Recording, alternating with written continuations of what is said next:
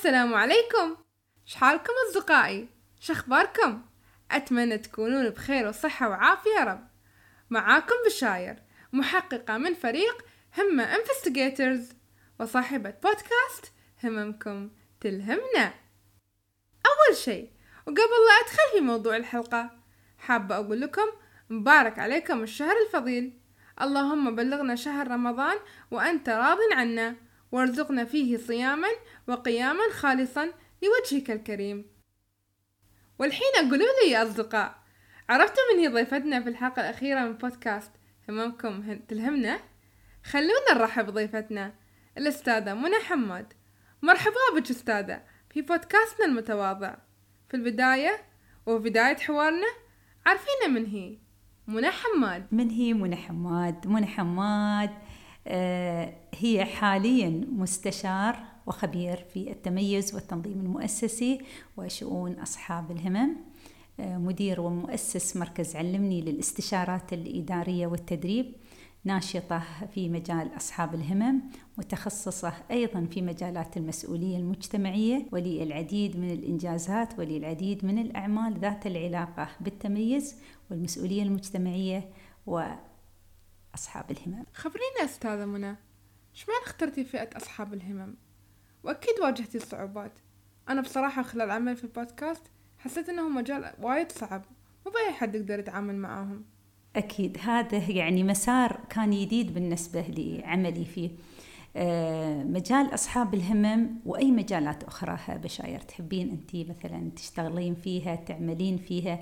لازم بداية تكونين تؤمنين بهذه القضية. تؤمنين بهذا العمل أنه عمل فعلا يستحق أنك أنت تبذلين فيه جهد.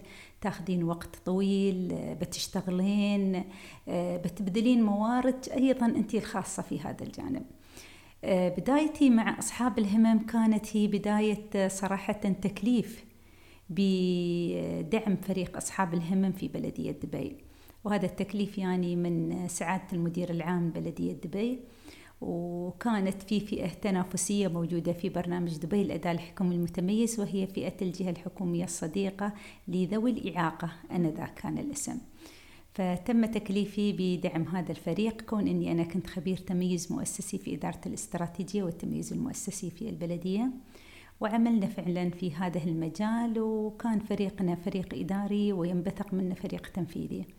أنا كنت ماسكة الفريق التنفيذي كامل رأس المجموعة كلها كاملة وعندنا الفريق الإداري رأسه أيضا يعني ناس بليفل أعلى في هذا الجانب وأنا كنت كخبير معاهم في هذا الملف.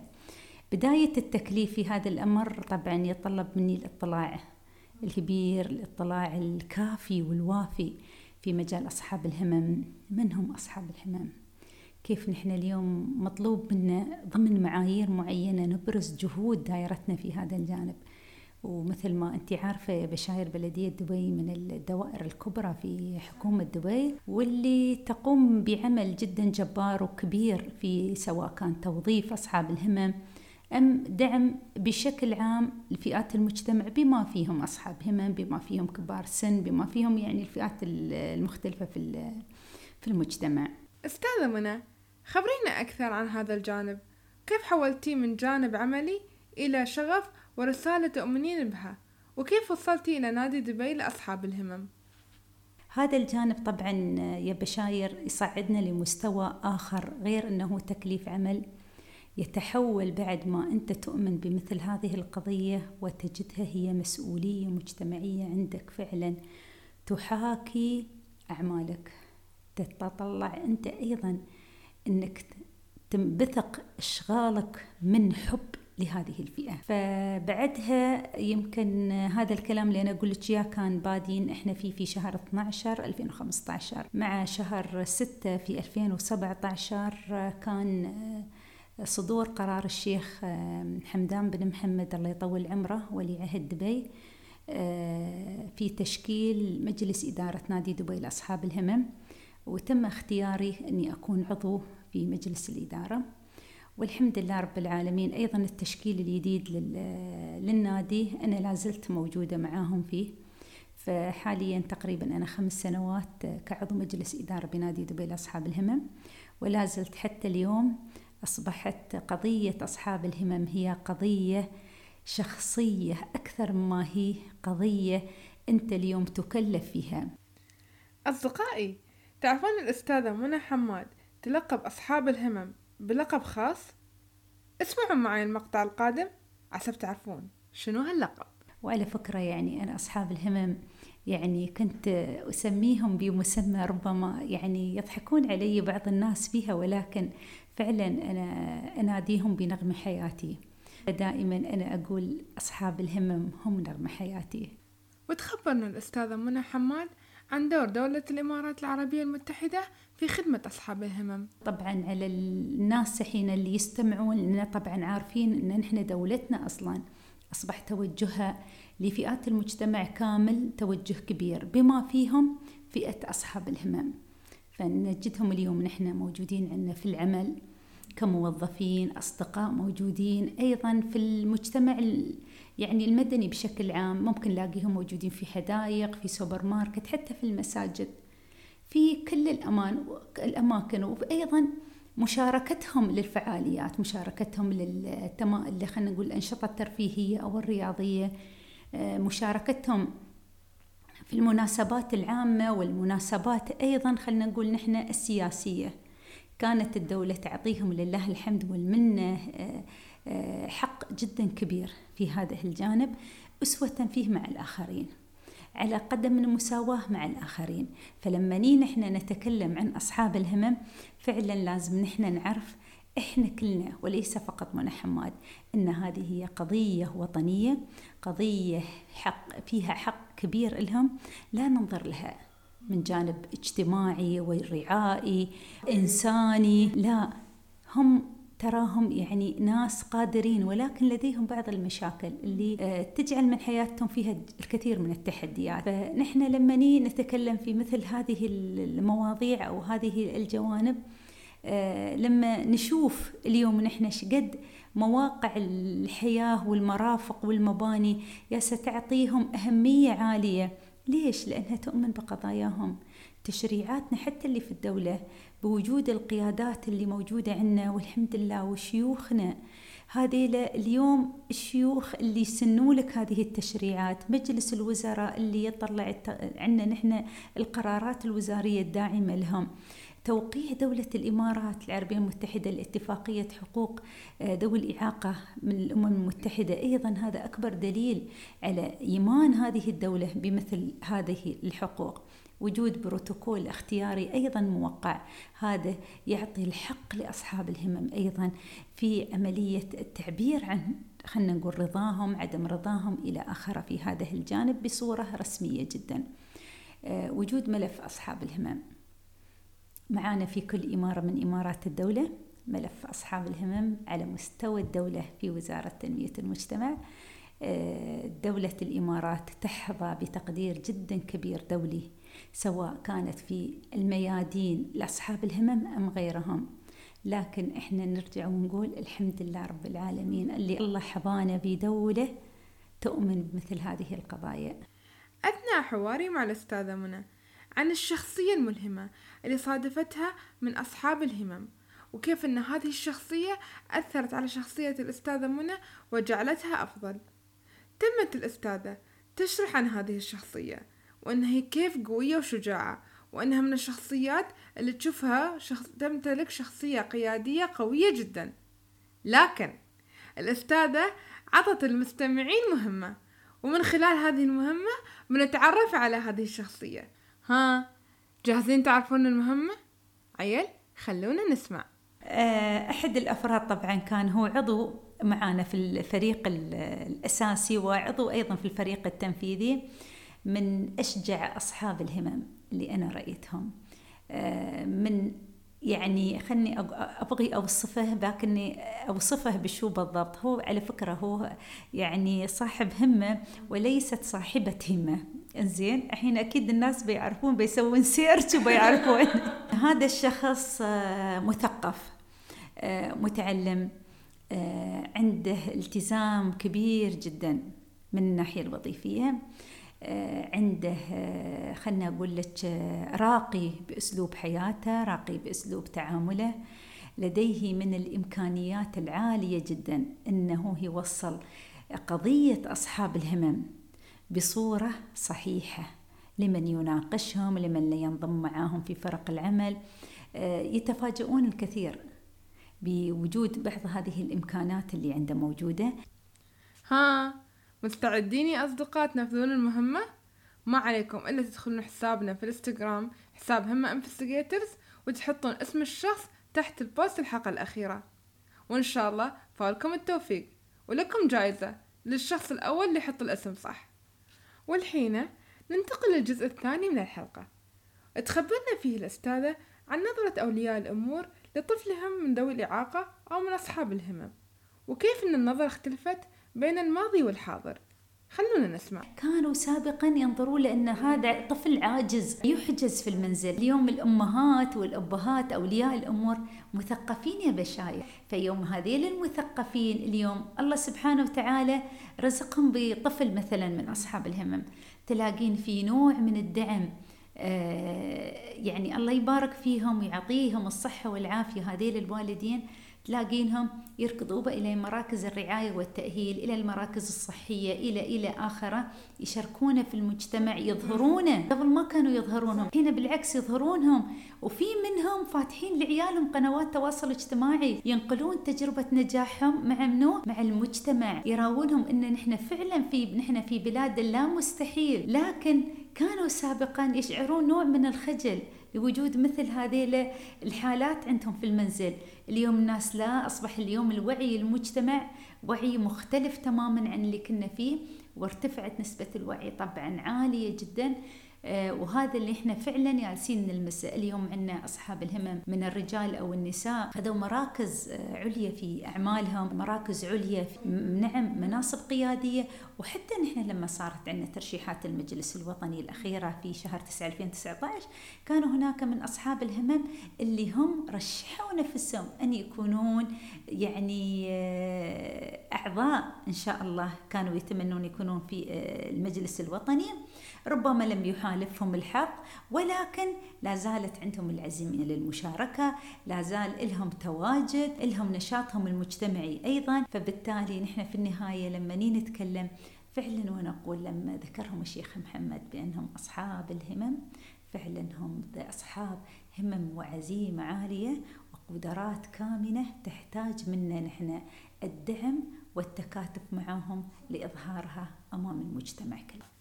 وننتقل لمحور ثاني في حياة الأستاذة منى حماد. خبرينا أستاذة عن مركز علمني وكيف أن المركز يقدم دورات تخدم أصحاب الهمم. مركز علمني من يعني خلينا نقول نحن من أنشطتنا اللي نحن نشتغلها وأنا أشتغلها وكونت هذا المركز بعد فترة التقاعد بصراحة. آه، عندي رسالة لابد أن أستكملها. آه، كانت قصة مركز علمني هي قصة خليني أقول لك إياها بشاير. آه، ربما الكثير لا يعلمون عنها ولكن في يوم من الأيام أنا تفاجأت بأحد الإعلاميات قالت لي إياها في أحد اللقاءات وتفاجأتني أن هي تجمع معلومات تبارك الرحمن عني في بعض الأمور. آه، من بين الحديث هذا خلني أقول لكم أنا في انتخابات المجلس الوطني آه، اللي طاف أنا كنت مرشحة نفسي عن مستوى إمارة دبي وكنت ماخذ المركز الثالث على مستوى سيدات دبي و وسبحان الله ما كان لي نصيب فيها لعملية لا التصويت ولا حتى التعيين. آه، فكنت مرتبة خطتي المستقبلية أن يكون هناك عندي ثلاث مسارات. مسار خاص بالتميز التعليمي آسفة مجال التميز المؤسسي ومجال خاص بالمسؤولية المجتمعية واللي أنا تخصصت فيه ودرسته وأيضا مجال ثالث وهو أصحاب الهمم. مثل ما قلت لك أصحاب الهمم أنا قلت لكم أصحاب الهمم هم نغمة حياتي. فكانت هذه الأجندة والتوصيات والأمور اللي أنا كنت حاطنها أنها تكون خطة مستقبلية لي وأتمنى فعلا أن إن شاء الله مع الدورة القادمة تجد لها محل اهتمام أكثر. بدأت أنفذها على أرض الواقع آه، في حدود إمكانياتي. من خلال مركز استشارات إدارية وتدريب أنشأناه في إمارة دبي وهو اسمه مركز علمني للاستشارات الإدارية والتدريب.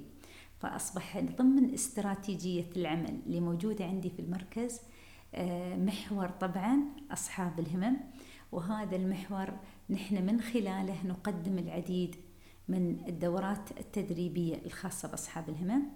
ممكن نقدم الدورة لأصدقاء أصحاب الهمم ممكن نقدم استشارات إدارية في أن نحول تلك الجهة أو الشركة إلى جهة صديقة لأصحاب الهمم. ممكن نحن نشتغل مع شركائنا الاستراتيجيين في تقييم هذه المباني والمرافق مدى موائمتها للمواصفات الهندسية أن تكون ملائمة لأصحاب الهمم. نتابع تنفيذ هذه الإجراءات. نساعد الجهات أيضا في أن ترتقي بمستوى أدائها بما يلائم أصحاب الهمم. وتخبرنا الأستاذة منى حماد عن ردها على أحد الإعلاميين عن موضوع دمج أصحاب الهمم في المجتمع وتقول فيقول لي واحد من الإعلاميين في أحد اللقاءات آه، دمج أصحاب الهمم دمج أصحاب الهمم. فقلت له شوف بقول لك شيء نحن اليوم ما نتكلم فقط عن دمج أصحاب الهمم. أنا أقول لكم اليوم أنتوا اللي تدمجوا نفسكم في بيئة أصحاب الهمم. أنتوا لا تنتظرون أن تستوي عندكم فعالية أو بنسوي فعالية أو شو لازم نسوي. وهاي ضوابط جدا جميلة موجودة ونتطرق لها. نحن صراحة في دوراتنا التدريبية التخصصية في هالجانب ونناقش فيها الشباب. إذا كانت هي كان برنامج خاص بالشباب فيها نناقش فيها الشباب. نقول للشباب يا شباب ترى كذا المفروض كذا. وفعلا فعلا يطلعون من عقبها يقول لك أنا ما كنت أعرف هذا نوع من المعلومات ومن هذا الوعي. كنا نتخيل بعض الأمور الثانية لكنها أتاريها حق. أتاريه واقع لازم إحنا نتعامل معاه أتاريه كذا كذا كذا هذا يجعل فعلا آه، اليوم آه، العمل اللي نشتغله نحن جالس يحرك مياه أصلا ما أقول راكدة لا هي تتحرك ولكن حركتها بصورة فعلية قادره على توصيل هذا القارب من هذا الشاطئ إلى الشاطئ الثاني بسلام. وطلبنا من الأستاذة منى تخبرنا شوي عن أسرارها ورؤيتها المستقبلية. يعني هذا السر اللي انت تبين تعرفينه واللي أول مرة حد يسألني يعني شو سرك؟ لكن عشانك انت بشاير أنا بقول السر طيب سري يا بشاير إني أعيد آه، يعني خلنا نقول أعيد ترشيحي في انتخابات المجلس الوطني. وفعلا أبغي أدعم فئات المجتمع أبغي أدعم فئة أصحاب الهمم أبغي أستكمل رسالتي في هذا الجانب. آه، رسالة مجتمعية كبيرة سواء كانت لأصحاب الهمم أم الفئات الأخرى. ففعلا أنا جدا يعني عندي طموح جدا كبير أني أنا أعيد هذه التجربة وأأمل من الله سبحانه وتعالى إن شاء الله إن شاء الله أن إن شاء الله يعني يوفقنا في هذا الجانب. الشيء الثاني آه، آه، يا بشاير من الأسرار اللي أنت يعني سألتي عنها فعلا أنا أرغب بأن أكون شخص اليوم في المجتمع متخذ قرار قادر على صنع بصمة كبيرة على شريحة أكبر في المجتمع. شو النصيحة؟ أو شو هي الرسالة اللي توجهها الأستاذة منى للشباب العربي؟ إذا كانوا من فئة أصحاب الهمم أو ليسوا من أصحاب الهمم. نوصل الرسالة للشباب منهم من أصحاب الهمم ورسالة أخرى للشباب من هم ليسوا من أصحاب الهمم. أول شيء ببتدي بالشباب اللي هم ليسوا من أصحاب الهمم. دوركم جدا كبير عليكم مسؤولية مجتمعية تجاههم جدا عالية كبيرة وأنا جدا واثقة أنكم قادرين على تطبيق ما ستتعلمونه. آه، يعني انضموا ويانا في المركز. آه، تعلموا الكثير في هذا الجانب. نحن مركزنا مبني على صلب المسؤولية المجتمعية. نقدم أعمال كثيرة نقدم برامج عديدة آه، نقدم أمور داعمة فعلا لفئة الشباب بشكل خاص دام أن أنتم فريق شباب نتكلم فيه. وحتى أنا أقول لكم بعض الدورات نقدمها آه، مجانية ودورات الأخرى التي نقدمها برسوم تعتبر رسوم مخفضة. ندعم فئة مثلا الشباب ندعم فيها فئة المتقاعدين ندعم فيها فئة السيدات ندعم فيها أيضا أصحاب الهمم. فبين فترة وفترة تكون عندنا مقاعد لهم آه، في هذا الجانب مقاعد مدعومة. الشيء الثاني شبابنا الغاليين منهم من نغمة حياتي من أصحاب الهمم. هذه طبعا آه، وصيتي لهم أو توصيتي لهم أنهم فعلا يستمرون بحدود إمكانياتهم بالمشاركة المجتمعية الفعالة. آه، لازم فعلا يبتدون ينضمون من نفسهم رغبة منهم في الفعاليات والأنشطة لأن هي المرآة الأكثر تأثيرا لتعكس حقيقة وضعهم أنهم قادرون آه، متمكنون آه، في أمور كثيرة آه، أبرزوا فيها بما فيها الرياضة أبرزوا وحققوا ميداليات لم يحققها الآخرين. أبرزوا في جوانب جدا عالية وشيوخنا ما سموهم أصحاب الهمم إلا لأنهم فعلا أصحاب همم وعزيمة. نشكر الأستاذة منى على وقتها والمعلومات القيمة اللي أعطتنا إياها. في الحقيقة ما كتب الحوار يخلص. لكن للأسف نحن ملتزمين بوقت الحلقة. أصدقائي كانت هذه الحلقة الأخيرة من بودكاست هممكم تلهمنا. سعدت كثير برفقتكم طيلة هذا الموسم. شكرا على دعمكم ورسائلكم وتفاعلكم. كثير ممتنة لكم وحزينة جدا لأني بغيب عنكم لفترة. شكرا لمركز الشباب العربي وشكرا لمعالي شم المزروعي وسعادة السعيد النظري على هذه الفرصة. التي لولاها ما دخلت في عالم البودكاست. شكرا لأصدقائي رفقاء الرحلة. عبد الرحمن الحمود من دولة الكويت الشقيقة والرسامة المبدعة آمنة البناي. وانتظرونا في الموسم الثاني من بودكاست هممكم تلهمنا تو. لا تنسون المسابقة. ترى الجائزة قيمة جدا. وفالكم التوفيق جميعا. كانت معاكم بشاير عوض مقدمة بودكاست هممكم تلهمنا.